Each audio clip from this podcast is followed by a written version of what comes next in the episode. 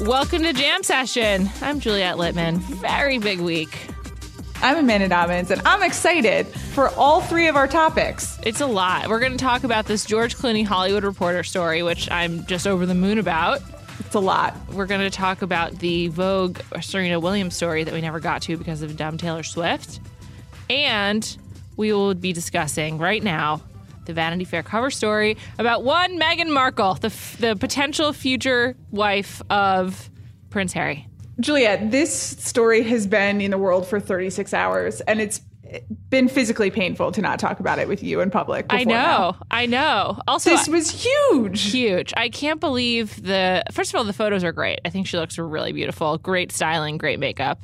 Um, Completely agree. I think this is important to say up top. She looks great. She really does. Like just, Just- beautiful. And it was like it's like a natural makeup style. That's the way that this guy likes to film or shoot, Peter Lindbergh. And it it really like she looks so beautiful. Yeah, and you can see all her freckles on the cover, which looks. I mean, it's a really, really beautiful photograph, which we don't always say. Is that really rare, Amanda, for freckles on the cover of a magazine? I think yes, it's she talks about it a bit in the piece of that like kind of people often want to retouch them, and I think it generally just think about you don't see them that often, so I think at this level they made a choice to definitely show them. That What's- looks great. Why do freckles have freckles have a bad rap? I don't really get it. I don't either. I mean, you know, I have I have them. messed up beauty standards. You look great. Thanks. I, I but I never thought of them negatively. Like it's just weird to me that it's like a, a bad that like, people are just like don't want to show their freckles. I don't know. I have no problem with it. I think they're cute. Yeah, so she looks fantastic. Also, I think putting Meghan Markle on the cover of your magazine is a great choice. Congratulations to Vanity Fair. Completely agree. That said, I have some concerns. Okay. Not about Meghan Markle or the choice to put her on the magazine, which I said, which I think is great. I'm afraid that we have jinxed an engagement. And by Uh-oh. we, I mean Vanity Fair. I'm really concerned. What if they're already engaged and we don't know? Well, here's the thing until we know, they can back out. So that's my concern. Until I get a, until they sign a wedding thing, you know, anything can happen. Here's They haven't been together that long. She confirms that they met in July 2016, which means they got serious very quickly.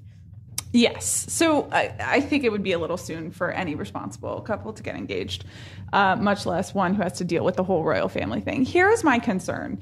Um, and again, the only person, the only group of people to blame in this situation would be the royal family, but the royal family has historically uh, not taken well to press and specifically not taken well to women dating heirs to the throne and speaking to the press. It doesn't go well.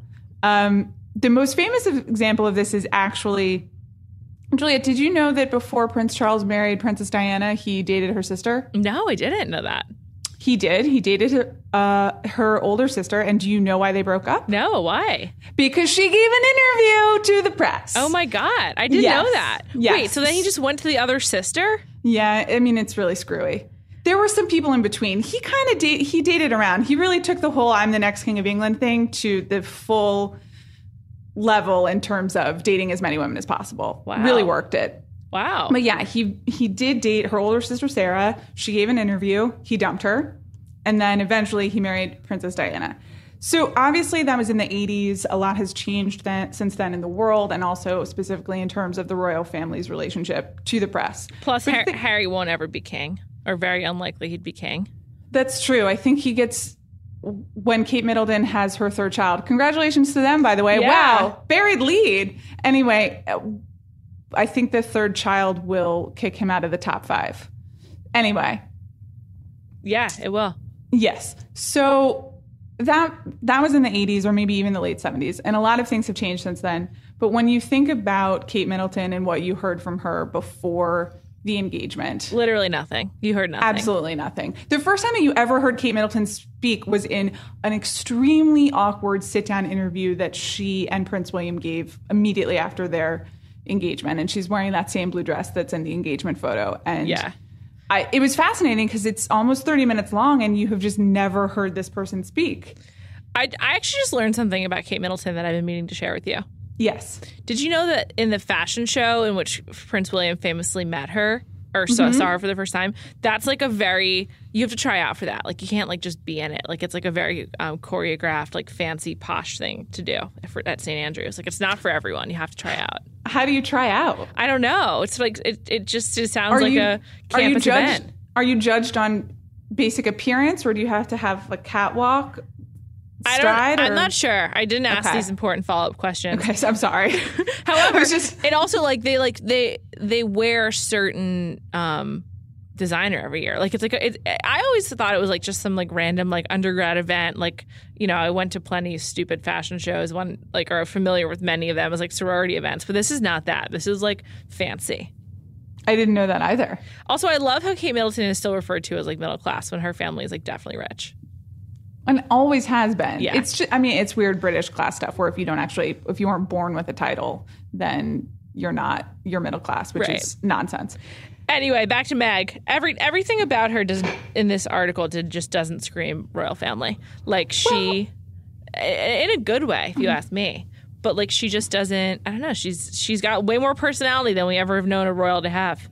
Yeah, that's true. I just think the major problem here is that the word Harry with an exclamation point is just the biggest word on the entire Vanity Fair cover. Yeah. And I would like to know when she was told about that. And I am curious whether she was, because I, if you're her, you can see being pitched on Vanity Fair as, you know, a style icon. And obviously she is more in the public spotlight and there's only so much you can do once there's this level of tension on you. And she does a lot of charity work and she has there's a reason to do it. I kind of understand how it happened, and I'm sure that she got approval. But I bet they didn't run the cover line by her. I bet they didn't. I, she didn't really calculate the level of Prince Harryness that would be in the piece, and I am concerned that it will backfire. I do not want it to backfire. I'm very nervous. I I'm with you. I'm I'm rooting for Meghan. She just seems so delightful. Yeah, it. It's also just clear in the story that they spent about 45 minutes together max. Yeah, they don't seem. It doesn't seem like they seem to see each other that much. However, for some reason, the way she refers to like just like my boyfriend, she does. She doesn't ever say Harry. At least I don't quote her that way. But she just like says like my boyfriend. I find to be kind of sweet. I'm sure she didn't say his name. I'm sure they honestly asked two questions. That's what it reads like to me 45 minutes and two questions about Prince Harry. Yeah, And, then everything else was like honestly about the damn bread, which is how you know that there was not a lot of time or content. As soon as someone is reviewing the bread in a magazine profile, uh, your eyebrows should go up. You should have some reservations. do you are you familiar with this writer Sam Kashner? I'm not really beyond. He seems like a contributing Vanity Fair editor. He does profiles from time to time, but I don't know. I didn't specifically know his other stories. Because my take was this read very British. It was almost like giving her the Sunday Telegraph profile treatment, which I, I thought was just sort of strange. I don't know. The, the, coming on the heels of the van, of the um, Angelina Jolie Vanity Fair profile, these are both like pretty empty. And you know we've talked a lot about the value of like a glossy celebrity profile at this point, and this one is just like straight up PR for the royal family, in my opinion. Like, there's more Harry um, biographical informational than there information than there is about Meghan, and it's just so much more, like you said, like about him than it is about her. And uh, they could have done a lot more about suits, you know. I, as an avid suits watcher, I didn't feel it was represented appropriately. Yeah, I would agree with you. I think, and that's pretty much my concern is that this is not a piece about her, which I think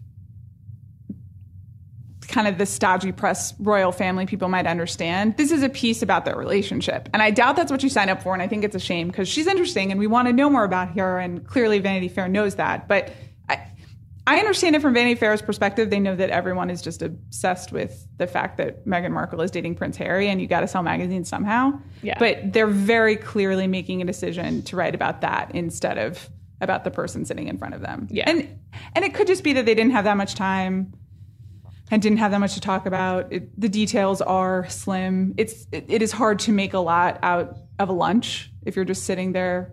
Though it does, he is in her home, right? Yeah, yeah, he goes to her house in Toronto.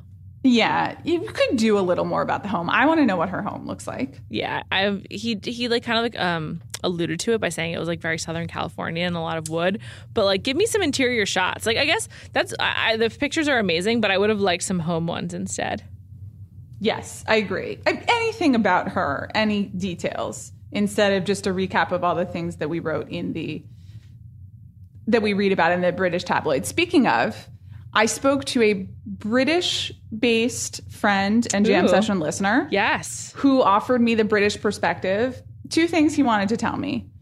Number one, ostriching, which is a term that she uses Yeah. in the piece and Like- says it's a British thing, is a term which, as an English person, this friend of mine has never heard. Oh my God. Love it. And then also, he says that quoting the Daily Star as evidence of the trolls is a irresponsible straw man because he's kind of he they quote tabloids that we wouldn't take seriously in the U.S. like In Touch and Star, etc. right, right, right. So he was he enjoyed the piece. He thinks the photographs are great, and ostriching is not a British term. That's what we've got.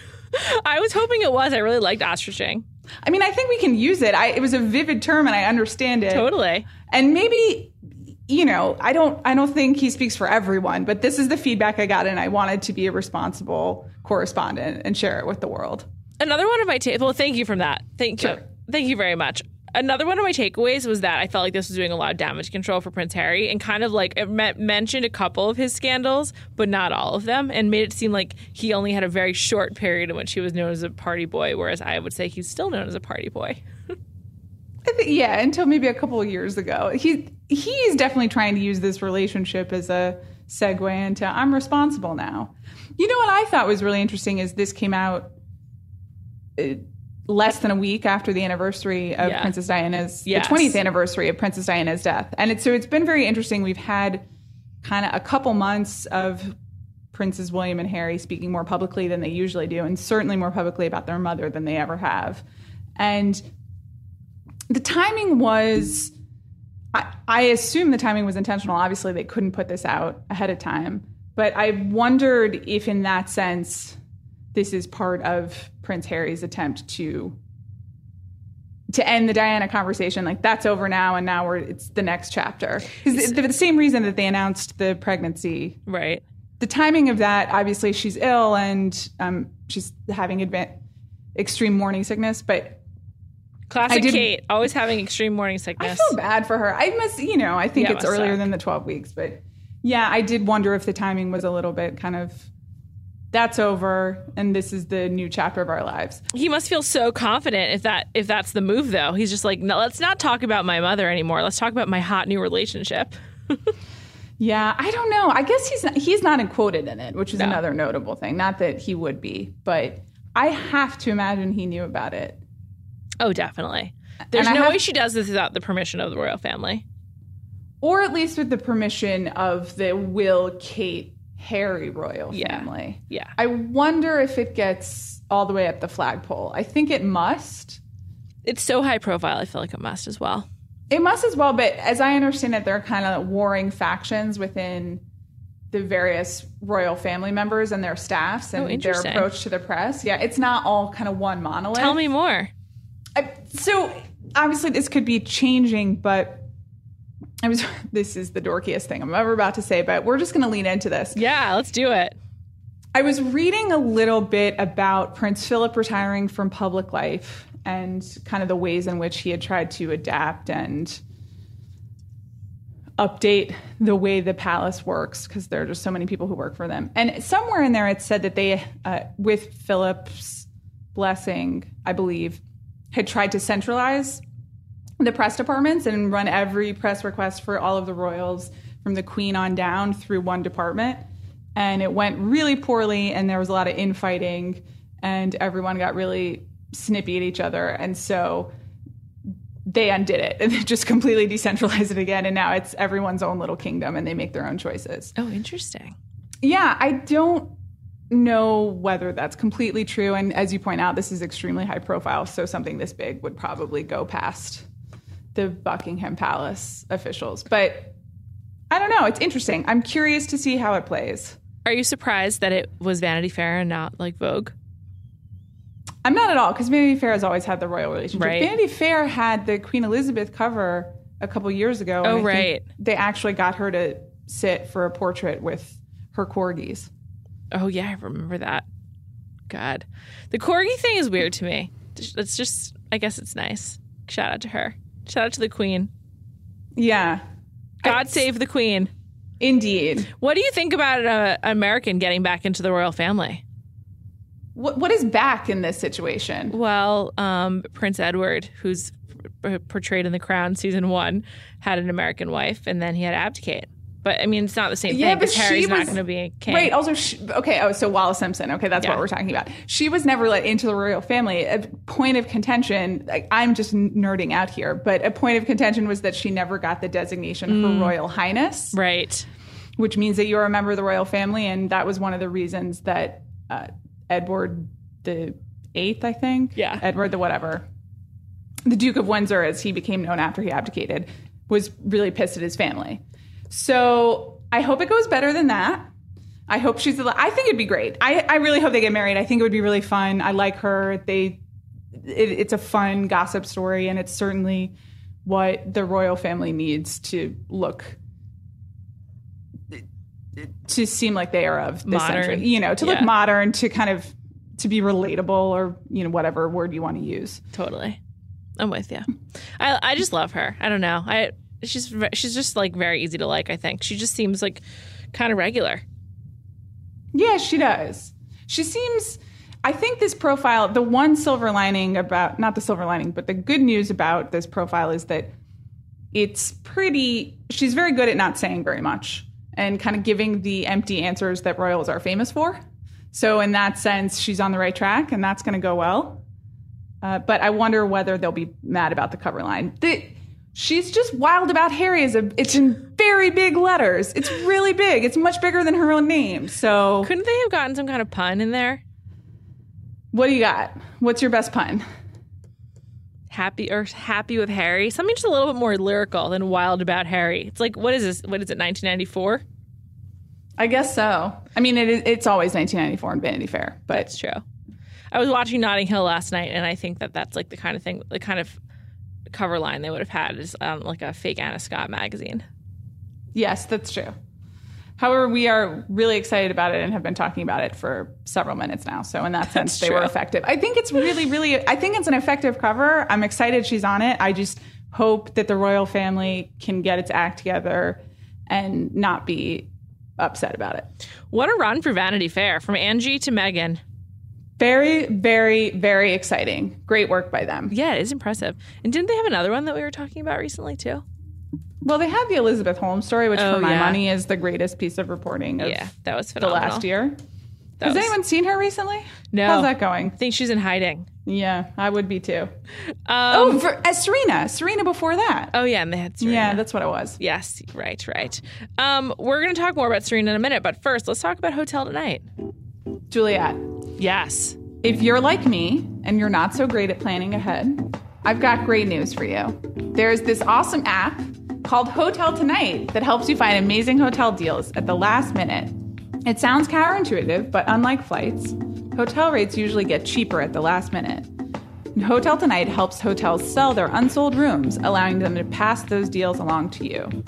These aren't last resort places, they're actually cool, top rated hotels that you want to stay in. And with so many awesome partner hotels in a ton of different countries, Hotel Tonight can help you find a great hotel almost anywhere. It's perfect for a spontaneous getaway or finally going on that trip that you've been wanting to take. Even the apps, even though the app's name is Hotel Tonight, you can book up to a week in advance. All it takes is 10 seconds, just three taps and a swipe. So get in on these killer last minute deals and download the Hotel Tonight app now. All right, we are going to talk about Serena, but first, a big story dropped today, Wednesday, September 6th. Can't believe it's September. A profile of my number one, my main man, Dr. Ross, George Clooney. It's very exciting. So this is the kind of the opposite of the Vanity Fair cover story in that the photos are minimal and the interview itself is a lot more candid than George Clooney has been in some time. Yeah. Also, I just want to say the photos are not are like related to his movie. They're not even like only of George. Right, that's true. Um, it's an inside look at George the dad, along with his wife and Yes. his kids. Amal Clooney is one of my favorite celebrities out there, even though I know very little about her and maybe never heard the sound of her voice. I think I watched like an Instagram video about her once. I think The- I've, I've like only heard her speak like one or two times. Yeah, at the UN or something. Yeah, Anyway. yeah, yeah. Um, it just filled me with happiness because George Clooney seems really happy. what were your favorite parts of the profile? Um, wow, so hard. Uh, I certainly enjoyed when he was talking about how he beat Obama in basketball. Um, I like when he said that he's good with he's a, he's a diaper guy. He's good with changing diapers. Yes. Um, I thought that he actually, I was really worried that he was going to be like a really um, embarrassing woke white celebrity talking about politics, but I actually thought he spoke pretty well without being embarrassing or offensive or naive. So that made me happy. Yeah, I would I would give them a B plus is what I would say. There were a cou- he he was thoughtful about it and engaged, and there were a couple moments where it's kind of like if we're going to go to at this level, then let's get it right. You know, the point where he's like, if some of these Republicans and some of them I'm very good friends with actually stood up to Trump, we'd be in a better place. Well, stand up to them, George. Like Yeah. don't don't tell me about Name it. Deal with it on your own time. Yes, that as well. And it's a it's a little wishy washy about. I, I would have liked his support of Black Lives Matter to be fuller, but Yes, I agree on that as well. Um, but as far as like woke celebrities go, he was pretty good, I think. yes, I would agree with that. It's interesting. So his movie that's coming out Very this fall, afraid, very, very afraid about the movie. You are, Yeah, it's called Suburbicon. yes, and it stars like probably two of my 10 favorite working actors julianne moore and matt damon and Sure. it's kind of like a, rec- a reclaimed coen brothers script from the 90s that they updated and it's about um, like racism at like in like a Levittown essentially uh, and it's apparently very dark and angry and Yeah. i just i just don't know if if george clooney and grant heslov are are best suited to be making this film I would agree with that. There was also another warning sign in that they were filming during the election. And there's a very telling line when I believe it's a Julianne Moore quote, and she says, We came back to work after the election results, and the film just kept kind of getting darker and darker. And so I, November of last year was hard for most of us, was extremely difficult. And I think everyone worked through some of the initial reactions in interesting ways, but you don't you don't want that to be your feature film, like that Right. first raw reaction. I think you want to have some time. I, I, there might be value in it. I, I haven't seen it. I don't know, but it did make me nervous that kind of if there wasn't time to process it and make the best statement about it, that it could be interesting. Right. Yeah.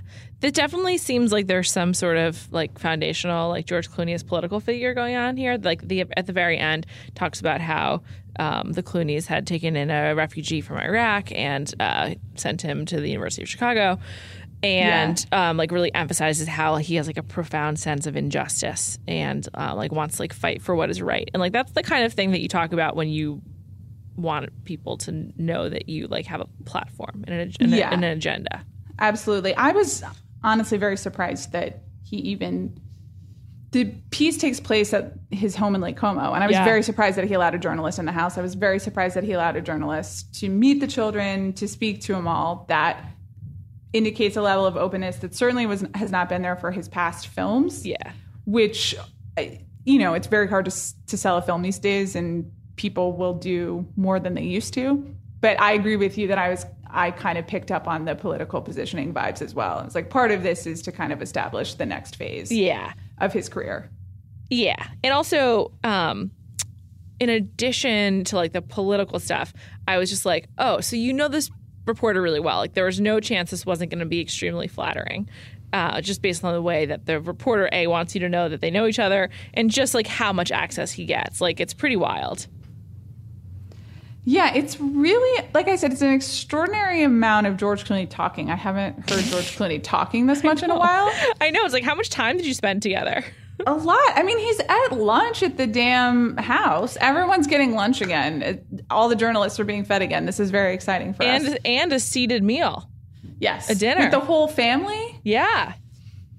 Yeah. So I, I guess he really, he wants to sell this movie, and I suppose he wants people to vote for him should he ever decide to run for office. I guess so. I'll I'll vote for him. Although I don't support celebrities being uh, political figures, but I don't know. Maybe if George earns it. His dad did- run for office after all. That's true. He's from Here's a some- political family. Here are some particular details that I wanted to highlight. Oh, please. This is great. So I he has told the basic engagement story before, which is that he was down on his knees for a long time waiting. But the specific he tells it in great detail in this story involving kind of where he hid the ring and how he sent her to go find the ring and he was waiting for a specific song in his mix of Rosemary Clooney songs. I need to figure I think out that's weird because that's his aunt. So I consider that strange. You did you Yes. you weren't touched by that? I thought it was a nice personal touch. I just thought it was kind of weird. I also like the way he says it. He said, I had a playlist with my Rosemary songs on it, and I was waiting for this song. Why shouldn't I? Why shouldn't I take a chance when romance passes by? yeah. That, That's thoughtful. that's not, it's true. It's thoughtful, but I just think it's weird because of his aunt. I also like that he knows the song that she said. She finally said yes. He's like, I'm, I was 20 minutes of me on my knee waiting for her to say yes because she was so shocked. She only said yes when Goody Goody came on, which isn't very romantic. It's kind of mean. So you met someone who set you back on your heels. Goody Goody.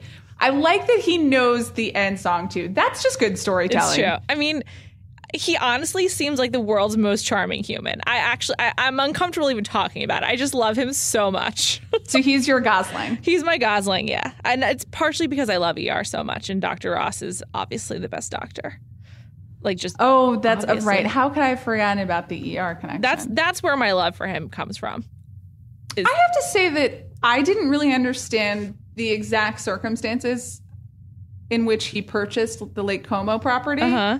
Were you aware of these? No, it wasn't. This is a great part of the story. So in the article, it explains that he and his um, tequila bro, Rande Gerber, were on a motorcycle trip across Italy, and one of their bikes broke down, and they went to Lake Como. It was like a non-goth version of the Rocky Horror Picture Show, where they show up at this house, and then he's like, "Well, I need to buy this." After he's been taken in while they get their bikes fixed.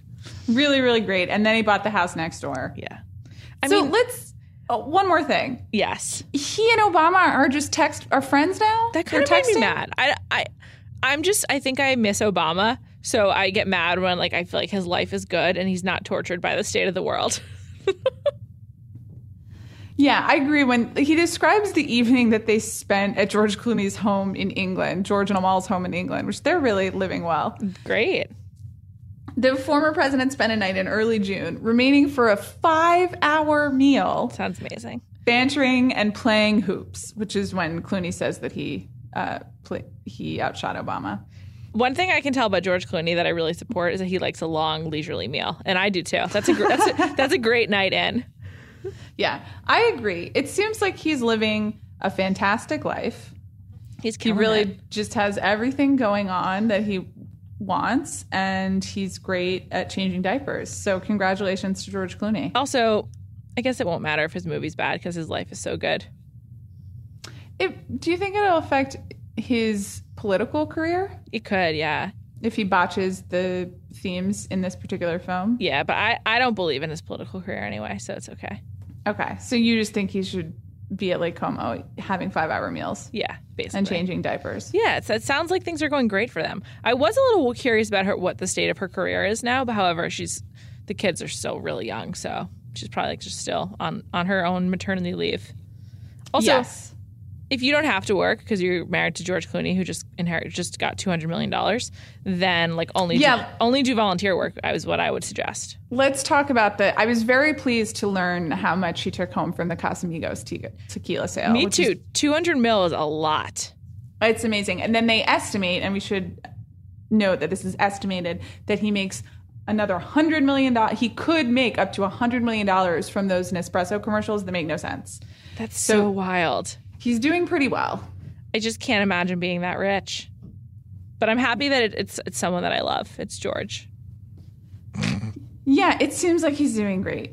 It was really interesting. I have to assume that he, he intends to have some sort of public role. It may not be politics. He may just decide to. Like be a George Soros or like a Warren Buffett. Yeah, that could be it as well. totally. Um, okay, so which couple do you find cuter, George Clooney and Amal Clooney, or Alexis Ohanian and Serena Williams? George Clooney and Amal Clooney. Oh, good. Thank you. So there was a Vogue story we didn't get to talk about because Taylor Swift took up all the air. Uh, but now we're going to discuss it because, um, first of all, you love tennis. I love tennis. I and do. second of all, um, there's a lot of good little morsels of Serena in there. Yeah, and third, also because we should note Serena had her baby last week. Yes, she did. So congratulations to them. This is very exciting, and the piece is about them preparing for the baby as well, a baby girl. So, um, here's I loved this piece. This piece by Rob Haskell in Vogue, and it's about Serena and. It's really lovely. She's extremely charming, and I walked away from it convinced that she will never actually marry Alexis Ohanian. what were some That's of the data points? Okay, data point number one, which I can't stop thinking about, which is that they do not live together and they are not going to live together until marriage, which is Serena's choice. I don't really get that. Why? Why does she want that? So I think some of it has to do. My understanding was that it was a religious choice because hmm. she is a, a Jehovah's Witness, and she says in the piece that Alexis is didn't grow up religious, didn't really go to a church, but that he has kind of been along on that journey with her and has been receptive, and she's really appreciated that. And I I have to assume that the choice not to live together comes from that, but I am curious whether that is kind of hiding some other reservations. Sure. Here's the thing. Here's the thing. If you're Serena Williams, you have been the best tennis player in the world For, for going on 20 years. Yeah. You have been extremely successful and have been in a charge of your life and of a lot of other people's lives for a very long time, much sooner than most of us are. And I would imagine that it is hard to suddenly just have a partner and all that. I get it. It takes some time. Maybe you don't want to jump right into living together. You don't want to jinx the whole thing. But eh, it seems like it's time. It seems like eh, I'm worried that I'm worried that it's she's a little closed off. Yeah. There are some other signs in this. Like what? Also, like now the kid is here. It's like, don't you want to be in the same place? They don't even live in the same city. He lives in San Francisco and she is in Palm Beach. I feel like that's more normal than we think for famous people. Maybe. You know, it's feel like do Kim and Kanye, who are expecting, by the way, what a week, they don't uh, really live together, do they? Kim and Kanye? Yeah, They don't? I don't think so. Oh, I they're they always did. traveling. Oh. But like, I don't know. He hasn't been traveling for the last year. Okay, that's true. All right, here's another one that I think is a bit strange. Okay. Hit me. Juliet, Yes. are you familiar with Serena's longtime coach, Patrick, Patrick Mouratoglou? No, I'm not. Very handsome guy. Okay. Tell me more. Okay, that's that's important to know because it leads to step number two, which is that they it is rumored, and this profile pretty much confirms that she and Patrick were romantically involved at some point Nice. and are no longer. She So- just she just seems like an incredible force of nature. I kind of like can't wrap my head around it. Right. So I agree with that. So here's the thing he's still her coach. And she's asked about this in the piece. So Williams mentions another crucial point in Ohanian's favor. He has passed muster with Patrick Mouratoglou, her coach of the past five years. And though neither has ever discussed it publicly, her romantic partner for a portion of that time. Damn, that's Then here's her quote. She's literally talking about it. Once we got over that little hump of weirdness, it was fine, she explains. Fortunately, I'm really good friends with most everyone I've ever dated. I don't like bad blood. Okay. You know I we have- got bad blood. Right. Sorry. Imagine how how is this guy still in the picture if she's marrying Alexis? Would you be I would not be able to support this as Alexis or frankly probably as Serena. It would be too weird for me. Definitely too weird. Even like anyone, yeah, definitely too weird. Although if they're not around each other that much, like maybe it doesn't matter. Yeah, and I understand he's her coach and tennis comes first. Though there, I mean, there's maybe the problem tennis comes first. I don't know. Alexa seems really nice. He seems really, really obsessed with Serena, and I give him so much credit for that. Yeah, we all are. I, I feel the same way. I wish them well, but I just, I don't know. Also, here's another one. They didn't find out the sex of the baby before she was born. Here's a quote from Vogue Alexis thinks we're having a boy, but I have a strong suspicion that it's a girl, Serena says. Two weeks after we found out, I played the Australian Open. I told Alexis it has to be a girl because there I was playing in 100 degree weather and the baby never gave me any trouble. ride or die. Women are tough that way. so, number one, that's a fantastic quote. And Serena being right is transcendent. And that is why she's the best. But also, I just kind of, you know, she's predicting the right sex. He doesn't know what's going on. He's just flying in from San Francisco on the weekend. I just don't see it, Juliet. I don't see it long term. I wish them well. They're but gonna I be don't the, see it. They're going to be the basis of the rom com revival in America because this is just just screams rom com. That's like all I can think about. It's true. He really likes her, so maybe he'll just hang out. Um, I I hope so. Maybe maybe it'll be a Notting Hill situation. As I said, I watched it last night. I can't get it out of my head. I, I hope I, I hope Serena gets whatever she wants. That's kind of where I am. It's kind of great that she predict, accurately predicted that it was a I know that quote's really great. The whole thing is very charming. She talks about being very nervous about actually giving birth. She makes fun of Sharapova again just because she not makes fun of, but dismisses, which is because she can. Oh, and to bring it full circle, as you know, in a celebrity profile, there are always a few quotes from famous friends or directors who the actor has worked with, or you know, they're called they're called secondaries, but Yeah. they are other famous people endorsing this famous person that you're reading about. This has the two greatest secondaries right in a row that I've ever personally seen in a celebrity profile. What are they? Here we go. I wish people could see her silly side, says Kim Kardashian West. she is obsessed with karaoke, which personally is my biggest fear in life. I remember a dinner in San Francisco before a DNC fundraiser. Serena sang, Obama sang, Oh my God. Kanye sang. It was legendary. That's not even, that's just in the quote. We've got more coming. But if you're just name dropping Obama in a quote from Kim Kardashian West, and it's so good. Okay, ready? I'm Guess ready. the can you guess the second person in the paragraph? Beyonce. Meghan Markle. Oh shit! the actress Meghan Markle, another friend, says she will be an amazing mom, the very best, because she is so attuned to balancing strength and sensitivity. Plus, given that she is pretty epic at karaoke, I think she'll put her signature Serena spin on singing lullabies for the baby. so, here are the two things we've learned Serena Williams is friends with every cool, famous person on the face of the earth. It, it seems like everyone just wants to be down with her. And number two, the karaoke thing is apparently very real. I'm just they both brought it up. So I, I it's a great piece. I'm very excited for Serena. I'm very excited that she was right about having the girl. And you know, if she wants to marry Alexis Ohanian, I hope she does. And if she doesn't, I hope she finds her own way and does what she wants to do in life. I am on her side. May everyone find the love that George and Amal share. And Serena and whoever she chooses to be in love with. Exactly. Um, thanks for listening to this very special cup unintentional couples edition of Jam Session, Celebrity Couples. Uh, and thanks to Hotel Tonight as always, and listen to all of the Ringers podcasts.